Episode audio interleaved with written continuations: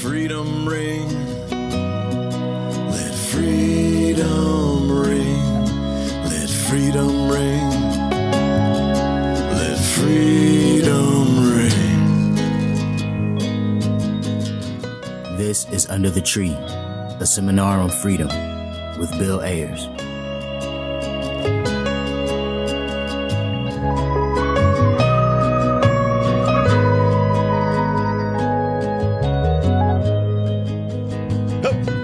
Welcome back to Under the Tree.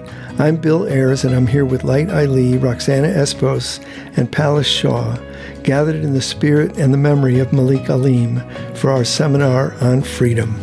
Oh, that was the artist and freedom fighter Tom Morello with his signature anthem, Let Freedom Ring. Tommy's generosity is an inspiration. He shows up wherever people are coming together under the banner of freedom in search of peace and justice. We broadcast from the so called Chicagoland area of Illinois, unceded land stewarded by many peoples and lineages for millennia, including the Potawatomi, the Ojibwa, and the Odawa, and a dozen more indigenous nations. We acknowledge them and thank them as we, justice seekers and freedom fighters, organizers and activists, remember and honor a history of stolen land and resources, a history of genocide, and we pledge to keep our eyes and our hearts open in our shared struggle for peace and repair, justice and joy, balance and love. We're transmitting, as always, on the Freedom Frequency, calling on you to join us as we look uneasily at the world we've inherited and struggle towards a world that could be or should be, but is not yet. So let's keep asking what is freedom? How do we get there? What are the freedom dreams that encourage us to drive us forward? These good questions animate our every conversation and our ongoing reflection. Our first traditional feature is a quiet contemplation of a poem, our moment of Zen, and today we'll read For Sophie by the dazzling Rita Dove. For Sophie, who'll be in the first grade in year 2000. No bright toy, this world we've left you. Even the wrapping is torn. The ribbons, grease fleet, and ask you. Still, it's all we have. Wait a moment before you pick it up. Study its scratches, how it shines in places. Now love what you touch, and you will touch wisely. May the world in your hands brighten with use. May you sleep in sweet breath and rise always in wonder to mountain and forest, green gaze and silk cheek. Dear Sophie, Little Phoenix. The second regular feature is a free write, impromptu, unedited, spur of the moment. So pause the podcast for just a moment and write wildly. No need for edits or revisions in response to this prompt. What can we do together to rise like a phoenix from the ashes to make the gun smoked and broken world brighten with use? All right, start writing. We'll be right here when you get back. Email us at underthetreepod at gmail.com to share your response to the writing prompt or if you just want to introduce yourself and build community. You can also subscribe to our YouTube channel, Under the Tree Podcast, for clips and interviews. And follow us on Instagram at Under the Tree Podcast. It's time for our segment, Artists, Activists, Authors After Hours, which we pronounce Ah.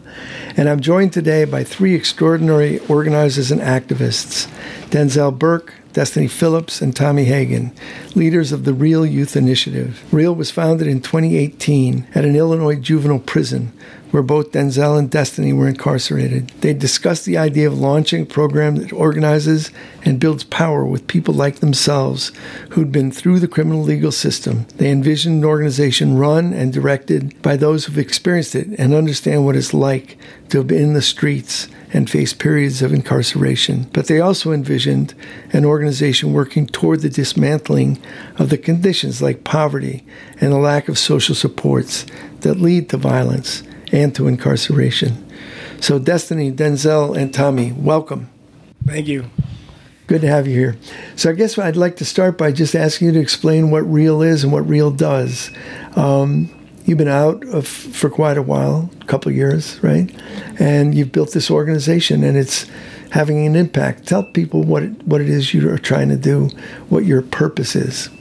Our purpose at Real, I would say, is um, to to um, develop revolutionary consciousness with formerly and currently incarcerated young people towards the abolition of prisons and places that reproduce them, and also um, utilizing and understanding um, political education to develop a framework and um, sort some sort of system that we can, um, you know, come together and co-create and um, live in that world amongst one another.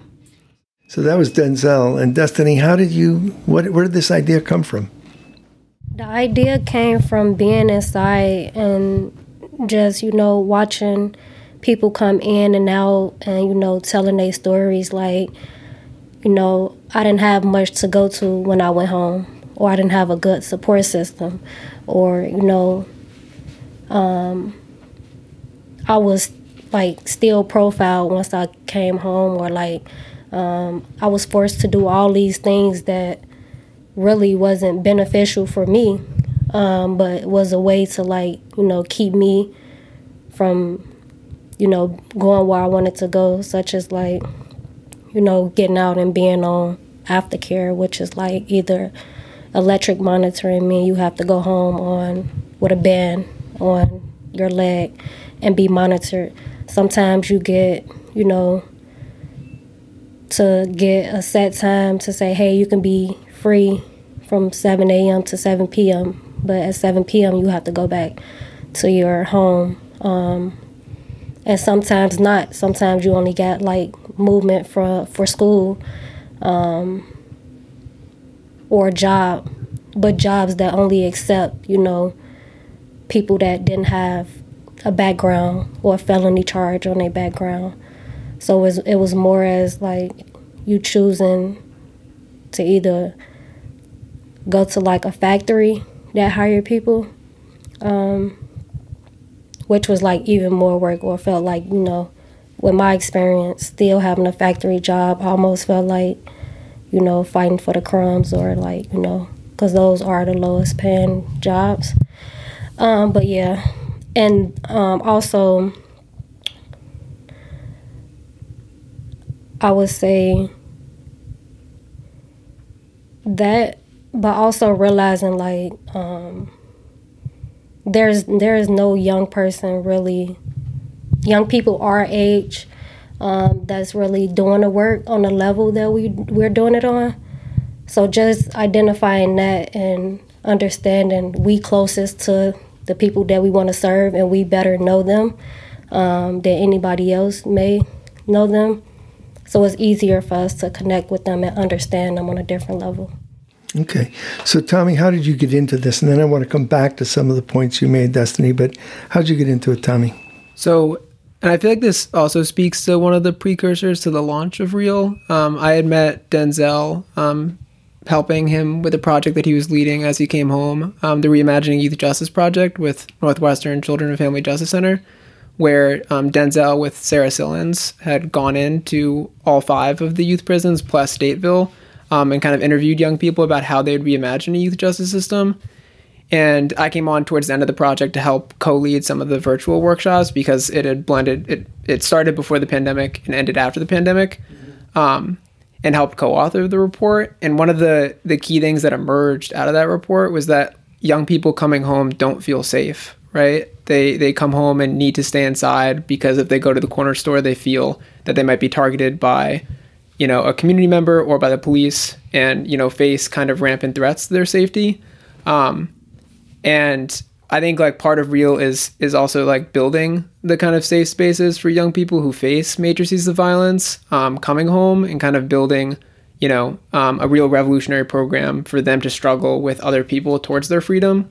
Um, so I think it was it was in that project that I became close friends with Denzel, and then when Denzel and Destiny founded Real, um, I came on to help launch the program um, and brought in other experience that I had um, doing programming inside prisons, but also um, like organizing towards abolition in other spaces. Okay, you know the the the thing that I think is interesting. I'd love for each of you, all of you, to talk to this because you talk about serving youth and you talk about you know helping folks re-enter and so on, but but somehow you also talk about building revolutionary consciousness.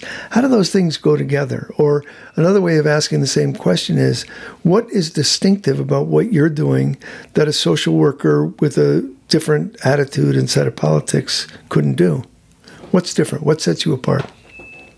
This is this is Denzel speaking again. Um, for me, what, what what stands out, you know, drastically different from any social worker or person that wants to come and volunteer is one being a person and a young person in our program currently. Um, a few of myself been incarcerated with, like actually in real time, and actually lived on units, and um, you know, develop relationships, you know, prior to the the existence of real. But um, the point I wanted to elaborate on was really about as we build revolutionary consciousness with young people and um, learn from um, past activists and people who have laid out a lot of groundwork for the material that we study today, the young people get it immediately because they're so connected to um, oppression and so linked through family and different things. So when we come inside and we speak to young people, we think it's hard for them to understand the concepts of imperial uh, imperialism, neocolonialism, um, and a lot of these um, concepts that you know produce, um, um like uh, I would say, uh, bring our young people to the point in which um, they really understand the dynamics of staff to police to military, and um, they're all linked together. So um, through our program and how we try to um, build community with young people and learn about them and their upbringings, they see a connectiveness with our upbringing in our lives, which they know that we're not police and they know that we don't have um, some goal to try to swindle them. Like a young person that you know we speak to and, and meet with regularly now talks about how um, in the past um, it's easy to decipher if a person's here for you for real or they're not. And I think the young people um, recognize through our effort, commitment, how we show up, how we relate to one another. And when we dive into this information, um, not whitewashing it, not watering it down, but um, sticking hard to the facts and um, going over history, unlike we have in school. this is Destiny. I also want to add um, to like being patient with them as well, because even though we may study together as a group um, and have different workshops throughout the three um, juvenile prisons. Sometimes uh, one group is ahead of the other, sometimes not. So having to run those workshops um, after one another, where some people may be adding, I mean, some people may be joining into one group who has already went over this uh, material so they have to like be patient. While we be patient with them, they also have to be patient with one another. Um, and while doing that, I've also learned that they are teaching as well. Like when someone come, um, you know, and they ask questions and somebody in a group, and nine times out of ten, it might be people that's on the new people that's joining, they might already be housed with them. So they have already like caught them up a little bit and said, look, we talked about this at real. So sometimes they already come to the group knowing like, oh yeah, such and such said y'all was going over this material. So I'm kind of familiar with it, but you know, we can go over it as a group and make sure everyone is caught up and on the same level of understanding before we go to the next material. So they all become teachers too. And are they teaching you anything? Absolutely. How so? So it's it's been times where I definitely don't know um, something, and we would like go through a writing or a reading, um, and I would say like this is what I think, and someone would be like, well, these are actually like the facts. Mm. I'll be like, okay, I'm gonna go, I'm gonna go back and do my mm-hmm. do some more research. well, you know, I, I I was very honored when you when you three invited me to come and watch your work and come and be part of your work. Uh, we went to two uh, juvenile prisons together. And uh, I was very impressed with your pedagogy. And part of the reason I was impressed is something I'm familiar with, which is you had them, you began by some introductions and check ins, and then you had them doing free writes on prompts. And, and, and what I liked about it, exactly the way you did it, is that there were no right answers. They, the, the folks came up with very smart insights into their own experiences. And you were kind of what I was believe in as a teacher, you were unlocking the wisdom in the room and you were, you know, harvesting the wisdom in the room. So I, I really appreciated that. Um, do you feel like you're getting better as, as teachers? Are you learning as you go? I think, yeah, definitely. I think like we've, we've developed our curriculum like over the last year to kind of like suit the needs of like young people and also like suit the needs of us as facilitators and like how we we each like to facilitate. So I feel like we've definitely grown into those different skills and also like you know, I think the free write comes out of like experimentation of different ways of practicing. We also I think a core part that's something we got back to this last week was also working in just like you know almost like games and like spaces to chill out because i think we do a lot of like heavy curriculum about like revolutionary history or you know about something in the world that people are organizing against it's usually caught up with like extreme state violence and people resisting that state violence but we also recognize that they like they are young people who are being robbed of their youth by being put in juvenile prisons and we like to create a space where we just like sit down play cards like play some games with young people and kind of check in and create a kind of safe social space. So I think we've developed that over time to create a, a good balance between like rigorous education, but also like spaces where young people can like let their guard down and like be vulnerable with each other and just hang out. Mm-hmm. And when you say, you've all said,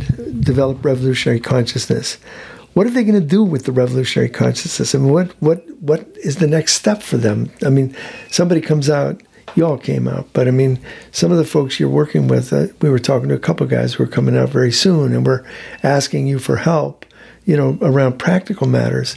But what are they going to do with their critique, with their understanding of of kind of the system that's locking us all in? What what what's your expectation? I would say somewhat of, of this is Denzel, somewhat of my expectation doesn't fully lie on some tangible thing they need to do or be in the future. I really just would hope that um, in our in our um, workshops and groups that we sit down with these young people and build these relationships that do come uh, follow them as they come home. It doesn't end. Uh, many um, programs end um, with young people. Like they say they can work with you on the inside and only work with you there, and they say, you, well, we can only work on, with you on the outside and they only work with you in that aspect. But I think with um, the young people, they all have special skills and capabilities that, that aid a larger movement that we're all seeking to reach. So, in whatever aspects that we incorporate um, some discipline or skill building that they can utilize for this larger movement of liberation of all people, especially in the, the context of all American um, prisoners and, and political prisoners.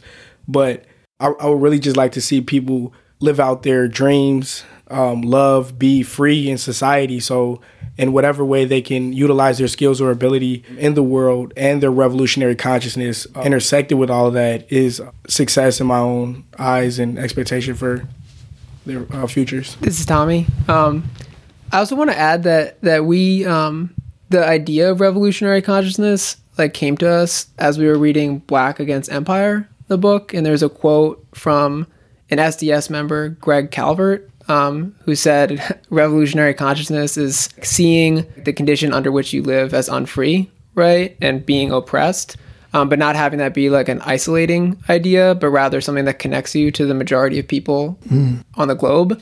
And in revolutionary consciousness being something that that that leads to a commitment to free yourself and like in in in solidarity with with all those who share the burden of being oppressed.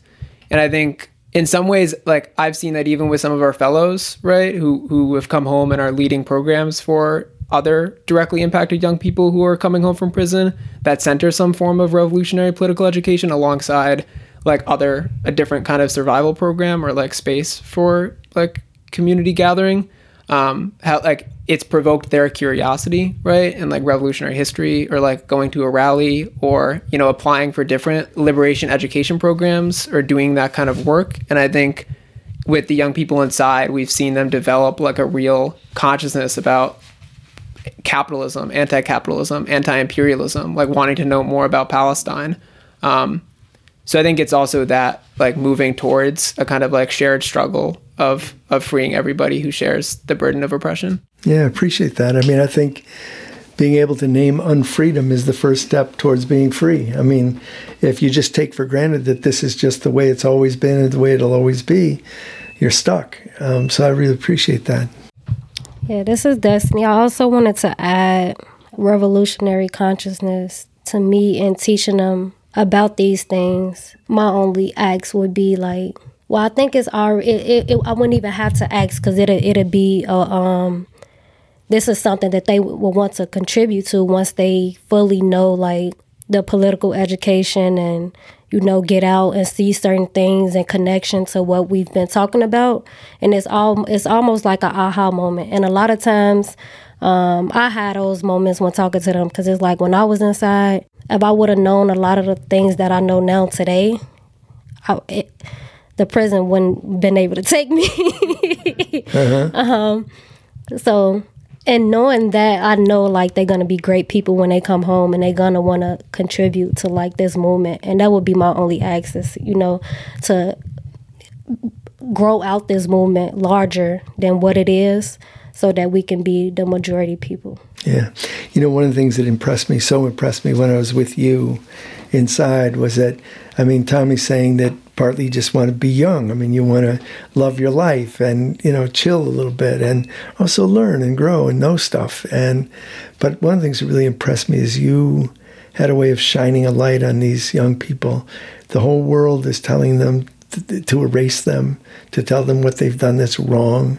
And you had a way of bringing out their intelligence and their spirit. And I just thought they shined in your presence. I thought they really, you could see a different kind of thing. And I kept, when I was there, I mean, I've done, I've been, I teach in prison, but when I was with you all, I felt like, geez, I wish everybody could see this. And I remember asking you, is the governor going to come in? Are you going to be here when the governor is visiting? Because I want the governor to see that when you guys come in, you a light goes on in, inside each of these kids. And it's really impressive because the world is erasing them and you're reinscribing them. I mean, can you read what's on your sweatshirt, Destiny? I, I, I can read Yes. it from here, maybe, but it's, what does it say? It says, It says prisons do not disappear social problems. They disappear human beings. exactly. By Angela Davis. Exactly. And so what you all are doing is reappearing human beings, you know, and and it, it, it, it made me think about some stuff I've been reading about other prisons, about Rikers Island, for example, in New York. You know, um, you know the rapper Fat Boy. He he's, he was visiting friends in Rikers, and he said, you know, the thing that's crazy is that when I got to Rikers, it was the exact same architecture as the school that these kids went to and the housing project these kids lived in. So they were already prepared for it, just in an aesthetic, architectural sense. And he says, I was born in Rikers. I mean, and there's a way in which it, it, it really, it's a disappearing kind of project and, and erasing. And, and that's why I think in a lot of ways the revolution for you all and for these kids really is awakening the idea that this is not the way it has to be, that I am a human being and standing up for that. But I, I, I thought that was very heavy to say the school I went to, the housing project I lived in, it, it looked just like this, you know, and, and that's a terrifying thought. Um, you know, the other thing that I think that I think happens in prisons is the, the first shock is that nobody's paying attention to you, that you're not seen, that the world is ignoring you, that the world. And I think I, I think all the time about the fact that here I teach in a university that's a mile from where six thousand African American men are in cages. My students don't know that. How is it possible that they don't know it? And in some way, I know they do know it, but are ignoring it. So, I think that that notion of visibility is really important, and I think it's im- important in your work. Absolutely. I, I can touch on that a little bit too because even the aspect about um, juvenile incarceration within like the state of Illinois, like I had little knowledge about prior to being arrested. And then um, once I was arrested, you know, put in a paddy wagon, this, you know, CPD large van and transported to this um, this juvenile temporary detention center in Chicago, Cook County Juvenile Temporary Center. And it's this massive um, you know, juvenile prison, but uh, detention center facility that, you know, could house up to, you know, a thousand or more young people and walking inside and um, getting, you know, stripped of your clothes and then giving these, you know, state clothes with, you know, the print JTDC on it and, you know, some slides. And as you're walking up to the elevator to go up, you see going up all of these floors and you see it's like a, um, a big fishbowl where all of the windows are floor to ceiling and it's see through, so that from the inside everyone can see every aspect. Staff downstairs can see upstairs on the fifth floor, and the fourth floor staff see third floor. But the world is completely um, oblivious to this, and it's crazy because when I came in, I had no idea where the kids that got kicked out of the class or the one on the block that got in trouble, where do they go? And I found myself in this huge facility walking past, hey, that's my friend from way back, and oh, that's my friend. And um, you get a little scared too because if then even yourself in a situation where you're connected to people, you're not knowing where they go, where does the rest of the world that doesn't have to deal with police hopping out of cars, chasing you, whether they see your face or not, they see a black boy and they're they're on you for no reason. So um, I think they create a, a, factor as well. You know, obviously they do a great job of not bringing the audio, sound equipment, and visuals because if the majority of the world had a chance to see what was inside, and not and not even the the, the dynamics of the facility itself, but I, I would say the people, because you will realize a lot of young men and women don't belong there in the first place. They're not um, beasts or animals. Um, they're very likable and, and young people that you know may have got misguided, but um, in the context of you know America and its history, and the truth being that our ancestors aren't connected to America itself, and this isn't where our history began. And I'm speaking from the lens of um, my grandmother is um, from Mississippi in the South, and my father is from Peru, an immigrant. Um, the the connection always seems to be with staff and many people you speak to that um, it started here with America, and you're a part of this. But um, in my heart, I know that um, a lot of my ancestors had many ways of living prior to the Americas, and um, I would say a lot of the, the the goal that they do is trying to create an aspect in which scares the public to thinking that people aren't socialized and can't be in public. So they create a dynamic that is scary and makes you um, create an image about a young person long before you know them. Mm-hmm. So when I went with you uh, to those two two facilities, and you had such good relations, and as I say, you were very inspiring teachers. But the curriculum that day was the radical Martin Luther King because it was King's birthday week, I think, and. Um, I was pretty impressed for, for, for, a lot of reasons. But one is you had some statements from King himself, and then you had them, uh, you read aloud, you actually read round robin, an article by an old friend of ours, Martin Sostre. And the article was called something like Martin Luther King was a lawbreaker. Is that what it was called? Yeah. yeah. And what Sostre does in that article, that was I, I, I, didn't remember the article, but what he does, and the kids picked up on it immediately, was that you we all know King you know, 50, 60 years later as a Christian, as a preacher, as a man of nonviolence. But what we forget is he was a consistent lawbreaker. Saying he was nonviolent didn't mean he was sitting on a couch smoking a joint. Nothing wrong with that. But, you know, he was doing stuff. He was he was an activist, and that's what Martin was bringing forward was this idea that you can't just say that you're a moral or a good person just by sitting on a couch. You have to do something, and what King did was break the law constantly. So, talk about why you chose that and that curriculum and what what you're doing these days. I mean, other curricula. I think that curriculum specifically has been tied to a larger project we've embarked on. Um, we we still haven't decided on a name for the project, but it's a it's a zine project on the life and legacy of, of Martin Sostre, um, who is a a political prisoner um, and an anarchist, anti-imperialist revolutionary um, through the 60s and 70s, and, and, lived until I think 2015.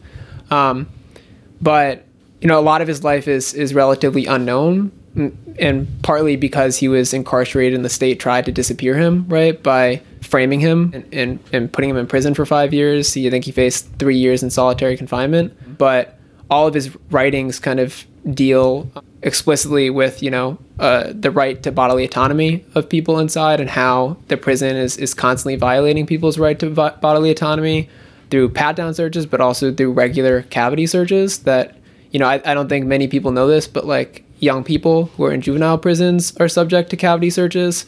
Um, and pretty regularly too. Even when like keys go missing inside of a juvenile prison, young people will be subject to cavity searches, which is like in any other context, uh, sexual assault. So Martin Sostre waged a, a, a protest against New York State prisons against their right to search him. Um, and was put in solitary confinement for years, and you know did a ton of work for revolutionary political education, and uh, was one of the most prolific jailhouse lawyers. So I think all of that, but like I think the important part two is that he dedicated his life to also working with young people, right? Like once he he, he got home from prison, he he kind of dedicated his life to different political education projects with people who were directly impacted by incarceration, young people. So uh, Garrett Felber uh, reached out to us about um, creating zines on Martin Sostre's life and doing those in collaboration with young people who are currently incarcerated. And I think it's just been a very generative project because young people have, you know, related a lot to Martin Sostre's life and have actually like developed their own tactics of protest and resistance um, and inspiration of learning about Martin Sostre's many many protests against against the state.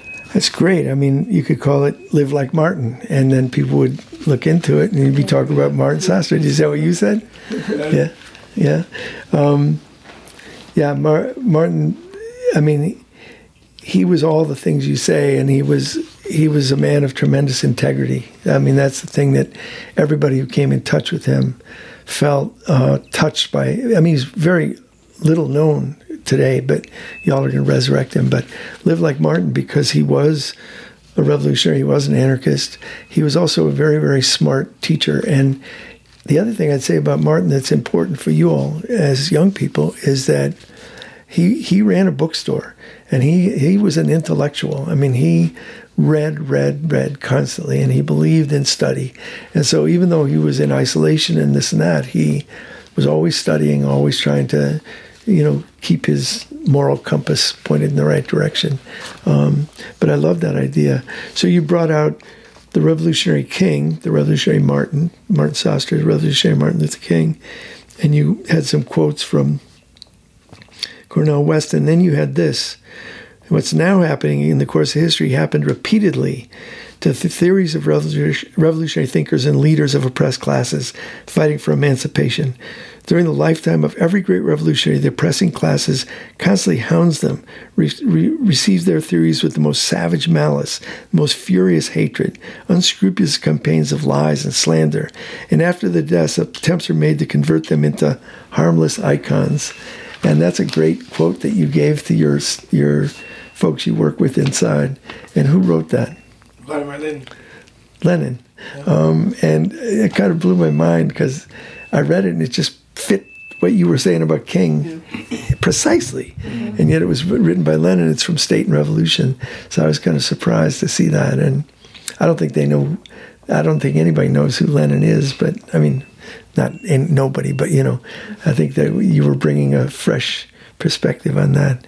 Um, so let's go back a minute. Um, um, to this question of service versus transformation. You've talked a little about it. Maybe you could say another word about the ways that what you're doing has long term implications for movement building. Um, yes, w- within our work, I would say a lot of what we do, you know, seems brand new and, and foreign to us in context of, um, you know, people who've been incarcerated and directly impacted continuing to collaborate and work with people who are currently incarcerated.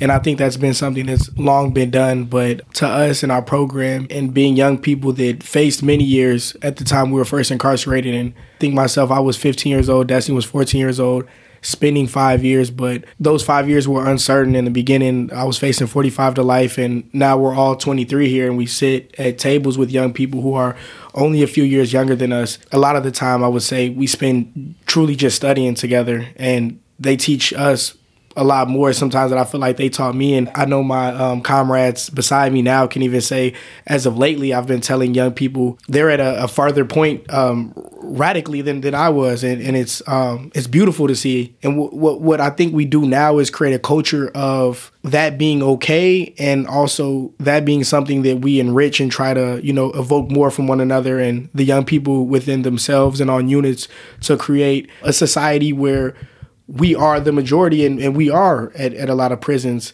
um, staff don't outnumber us, and we identify and have identities that lie with great revolutionaries that fought for freedom. And as we're all in bondage, we have to remember that this is a, a bigger political game that has been waged long before we were born. And although we found ourselves in it, we can claim it as something that is our controlled narrative and, and the society doesn't have to control that for us. So when I sit with the young people at the tables and the staff are, you know, twiddling their thumbs, I know that we're building real power. And it seems like on a small scale, and I wish we had microphones and you know computers and laptops and all of the things that would make it a an environment like you know maybe students at U Chicago that could sit down and you know delve into you know dense material. We're doing that on a different level, and I think um, what it's creating is the the capacity for when the time comes, and um, I think you know the world will flip on its head. But you know, it's me speaking radically right now. You are. That's very clear. You know, it's a, there was a poet who said, if if one woman told the truth about her life, the world would crack open.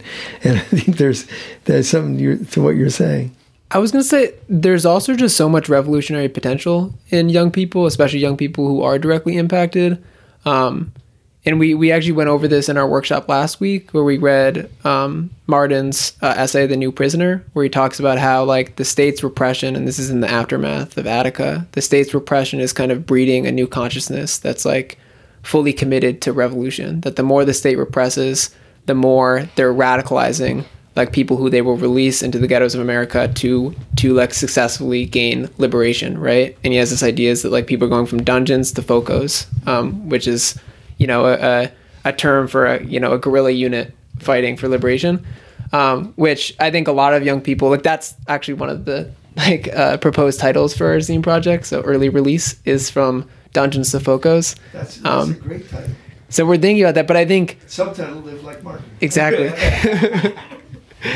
but I think what what's recognized in that um, is the fact that like young people experiencing these conditions, even I mean, like a lot of young people right now who are in our program are are sitting in a confinement sentence on the ABU, which is the Administrative Behavioral Unit, which is pretty much like a solitary confinement unit in a juvenile prison, and we were there last week and it's it's like you know total sensory deprivation. Like you know maybe a 20 foot by 15 foot room with a dim yellow light a drop ceiling with panels that are missing or discolored or broken right there's like blood in a corner right there's a tv that's on way too loud blaring the ion channel there's no sunlight coming in right and because it's it's big enough for large muscle activity young people are confined there without going outside, like bearing an emergency medical situation for 14 days, right? Which is torture.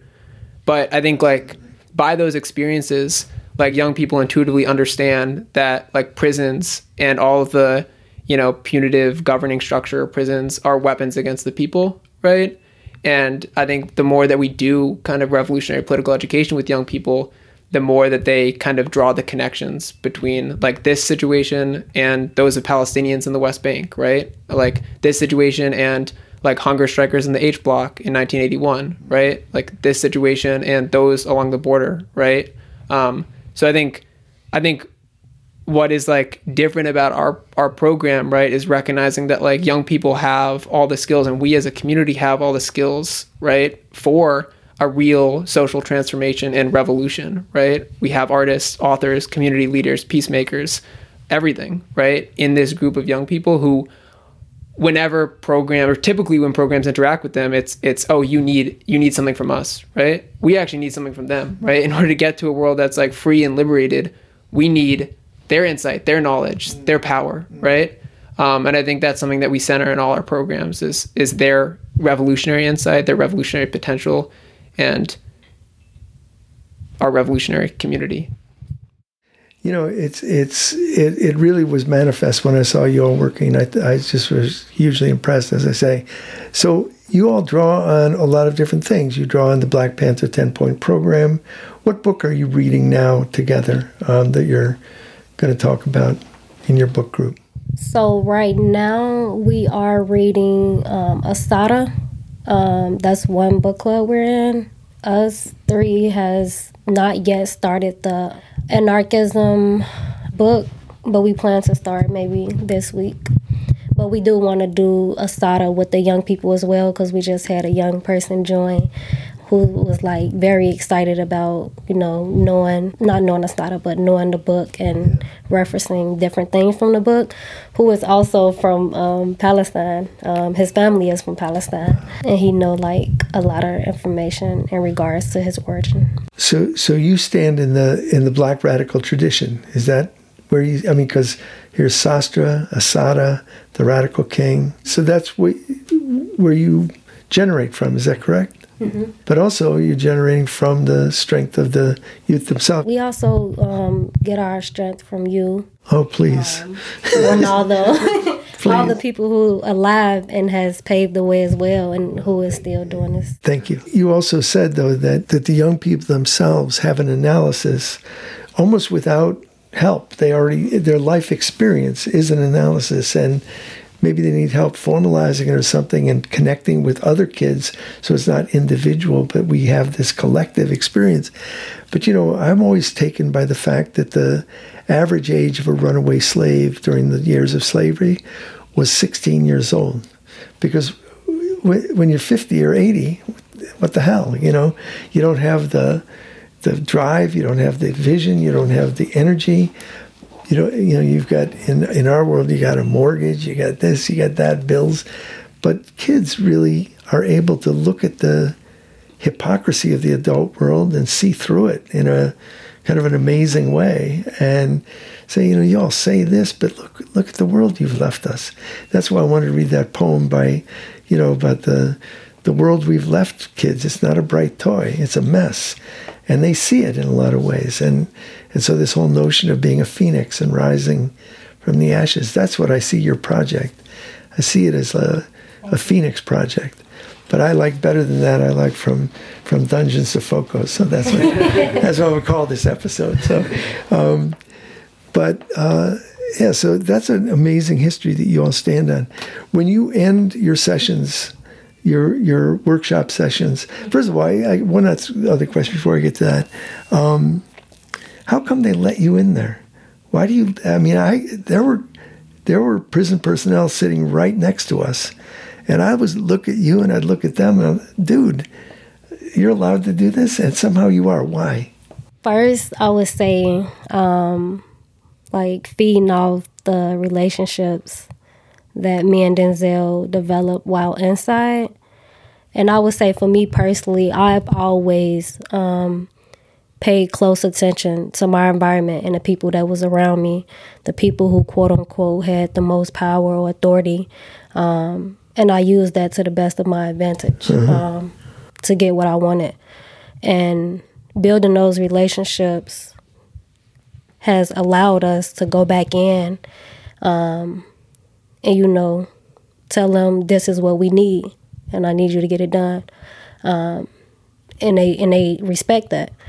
Um, and it, it, it has been times where, you know, it's been things come up like, you know, because they still stuck in like a world where they just see rules and, you know, structure. And so it has been times we come in and they might call us by our last names or, um, and, you know, we have to correct them or say like this is who I am today, so respect me for who I am now and not for what you seen back then um, and just continuing to correct them, which make them, you know, be like, okay, maybe, you know, let's not treat them as if they still here or look at them still as like a young person that's still locked up.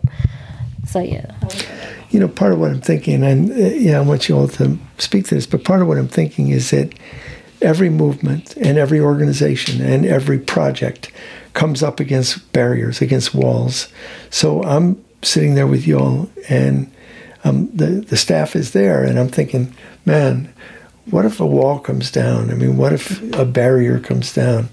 How are you guys thinking about that? How are you going to break through the next barrier and keep your project alive with all of its integrity, intact. And, and to elaborate even more so on the last point, I, I believe a lot of administrative staff and people with, you know, quote unquote, you know, higher power within their um, hierarchy met us at times in our lives where we spent years inside some of these um, state prisons and even developed relationships with us where they, you know, seen us more as, um, you know, true, actual young people with, you know, great skills and capabilities and charismatic skills and you know would, would say hey you, you know it would be great if you guys could come back and speak to the young people and and you know so they can start speaking more like you all and and things of that nature.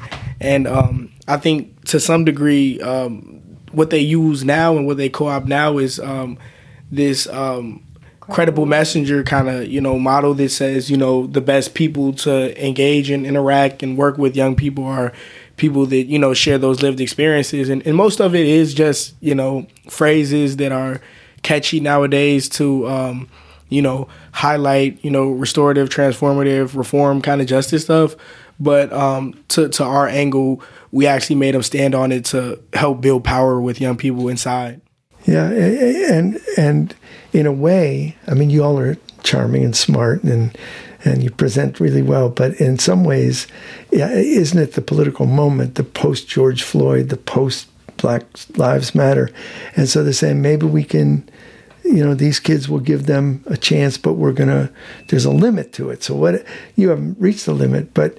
I'm so impressed with how far you've pushed it and how uncompromising you are, and you continue to kind of have these relationships with people and and have access.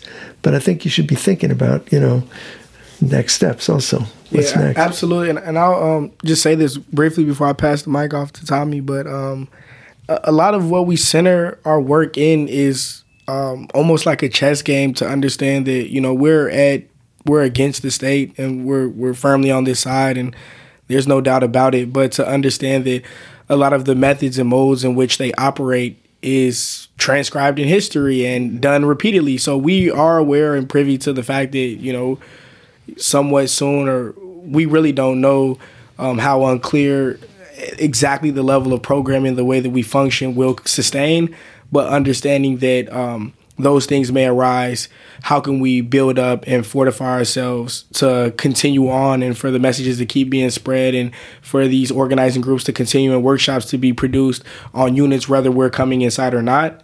But um, a lot of that, you know, lies in how we, um, you know, teach about, you know, this anarchism slash socialism, black liberation kind of um, um, mode that that um, shields us from having a situation where you know they try to wipe out one of us it's going to continue. You know it's only going to spread like wildfire at this point and it won't get watered down through taking off a leader because um, a lot of what we try to instill in the young people is um, a deep level of just understanding the basis in which we start you know doing the work mm-hmm. and that you know can can reappear over and over. I was going to say one thing but then your comment got me thinking about something else. Was that like the idea, and this is also from an article that you sent, Bill, about um, the it was like a, a, a 10 year anniversary of the Arab Spring uprisings. Um, and it was 10 theses on revolution. But one of the points was talking about, you know, how the pattern of, you know, the oppressor is is is known, right? It's like it, it repeats because the only thing that can rely on is the state itself. So it, it falls back on itself constantly. Whereas, you know, revolution has spontaneity and you know, a, a lack of pattern to its advantage, right? And I think going inside, like we kind of understand, right? Like what specific things the state is gonna like come down hard on, right? We know like what specific things give us the kind of space for, you know, like freedom or like education inside. Um, and I think we can we can stand on that. Um, but I think also like we kind of hold the state to its contradictions, right? And specifically the Department of Juvenile Justice, that it, it, has a stated mission of providing a social good, whereas the Illinois Department of Corrections doesn't, right? So it says that like our stated mission is to improve youth outcomes and like community safety and and connect family families. connect families or something like that. It, that's not exactly, but it's pretty much that. So I think in like our program like also aiding with young people's reentry, right, where they are safe and it provides an exit ramp from routes of death and reincarceration, which staff inside don't really seem to care about when young people come home. They don't follow up with young people as they come home. They they don't really care about the safety of young people and how they kind of reintegrate or return home. So us providing that kind of holds holds them to their own mission, right? Like we're we're we are improving youth outcomes by doing this, right? And um, I think it gives us like the the ability to kind of work in that contradiction. Um, and I think it's like through the young people that like right now I think there's like 30 young people inside that are like members of our organization, right? Um, and more young people outside who have just gotten home and that's about you know 25% of the incarcerated population in IDJJ, right? There's only about 150. I mean, that's not 25%, but like, like you know, and I think we're seeking to consistently grow our membership base, right? So I think in having you know a majority of incarcerated young people in the state of Illinois, right, as like firm members of real and like committed to some form of like revolutionary consciousness and revolutionary community i think that's also the kind of that's who we can rely on if the state ever comes down and, puts up a barrier, right? Like we know that they can also keep keep this going, right? We know that they have the skills to facilitate and teach as they do already um, inside the prison. So I think that provides us with with like hope, regardless of how the state might respond um, to how we're moving. What was the thinking? Uh, I know you all are taking a delegation to Palestine. What was the thinking in doing that? Why is that a priority? Um, I would say too to begin where we you know have some understanding and where I first learned more about um, Palestine in general um, was from our logo that um, Tommy Hill pulled from a, um, a mural in, in uh, Belfast, Ireland, that um, illustrates solidarity between prisoners of war and Northern Ireland and solidarity between uh, prisoners of war and, and, and uh, Palestine. So um, we we've changed the logo a bit to match where we see now is um, two hands clasping and one hand being broken through bars to illustrate, you know, um, free young people who have been incarcerated and currently incarcerated, you know, just remaining in solidarity, but um, further um, knowing that there, there's a clear side that we stand on when it comes to military occupation against um, people in their homeland and um, understanding that you know it, it's really a, a seems to me as a young person coming from Chicago. A, a kind of once in a lifetime opportunity to get a chance to see it from my own eyes and and um, I've been doing a lot of reading and, and watching documentaries to you know help guide my understanding more and reading books but um, I think you know furthermore just um, you know, realizing, you know, the the the uh, colonial settle, settler project that's being, you know, created, which is Israel, is, um, you know, something that we we firmly stand against. So, I think building solidarity with people who are re- actively resisting is, and and showing up to um, state prisons where young people are saying we're resisting, you know, searches and, and harassment by staff. It just seems like, you know, the perfect linkage to um, immerse ourselves in. It's a natural and there's literally like a material connection between the harassment that young people in Chicago face by police and Palestinians in the West Bank face by the IDF. That like the IDF and local police departments throughout the United States like train each other, right? They have like joint training agreements, and I think a very clear elucidation of this is is the fact that the cop city in Atlanta, Atlanta's you know pouring ninety million dollars into a cop training academy and bulldozing like you know hundreds of acres of forest and the people have have clearly shown that they do not support that in Atlanta, um, and they've resorted to further militarization and, and raids on encampments and, and the killing of of a protester. Um, but the IDF Israel is like has a contract to to train forces at Cop City, right? So it's like the Israel is literally staked in you know the investment in deaths in like inner cities in America and like investment in, in police harassing black people in America. So I think understanding and, and building solidarity between Palestinians who are resisting IDF and military occupation is essential for, for us also um, ending police occupation in, in the United States. And, and not to mention where the IDF gets its airplanes, bombs, guns. A lot of it comes, you know, straight from um, United States and Boeing you know, it's it's uh, it it goes back to the shoulders you stand on because Martin Luther King Malcolm X, Martin Sostre, all the folks you reference were internationalists. I mean, that's part of what made them dangerous. So I, I picture you guys going to Palestine and then come on back and I'll I'll feed you, but man, you're going to be dangerous. So I appreciate that. And quick shout out to Beth Awano who designed the logo for us because I think, you know, that's the creative base of a lot of the sweatshirt I'm even wearing right now. Um, so I want to give a shout out there um, that we have that logo. Um, Beautiful. Yeah, and Tommy's sweatshirt says, I am a revolutionary. So when you all end your sessions, tell folks how you how each session, each educational session, inside, outside, how do they end? So, well, we never end. They they go on forever. but before we leave the facility, um, our our we do a call and response, and it's after the um, Fred Hampton speech um, that we always read during the beginning every time someone joins. Uh, we be sure to read that speech from Fred Hampton. Um, and he do a call and response at the end of that speech. And a call and response go as I am I am a revolutionary. a revolutionary. and then Clap. they clap their hands and then they and then they they're out.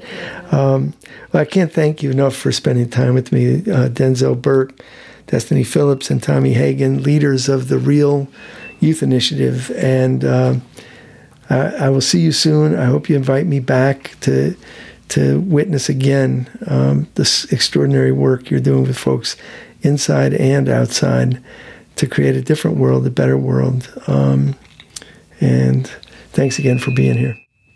Thank you. Thank you so much, Bill. As noted, Real Youth Initiative is sending a delegation of formerly incarcerated young people and organizers from the Chicago area on a trip to Palestine through Palestine Trek. Given that the cost of going will be prohibitive for their delegation without crowd-funded support, they are seeking to raise $10,000 to send seven members of Real on a fully funded trip. This opportunity will give Real organizers the chance to develop relationships and build solidarity with Palestinian people resisting military occupation. This is a transformative experience that will expand the horizons of directly impacted young people in Chicago and will help Real draw connections between movements in the US and Palestine, struggling against imperialism, police, prisons, and war. These connections will help inform the continued fight for abolition and liberation in Chicago. They are asking for donations to be sent either directly through their fundraising link, bit.ly slash real delegation, or through Cash App at Real Solidarity or Venmo at Real Traveling. They greatly appreciate your support in helping make this trip a reality for their delegation. You can also find them on Instagram at Real Youth Initiative or online at realyouthinitiative.com. Let's give thanks that we're alive and dancing the dialectic at this exact moment on the clock of the universe. Let's look unblinkingly at the society as it is, and let's get busy in projects that reimagine, repair, and rebuild this broken world. Let's try to stay all the way human. Thanks to Damon Williams and Daniel Kisslinger at the generative and provocative podcast AirGo, to our co conspirators Roxana Espas and Palashaw. Go forward, keep rising, and make your life a phoenix rising from the ashes. With joy in my heart and freedom on my mind. Until next time.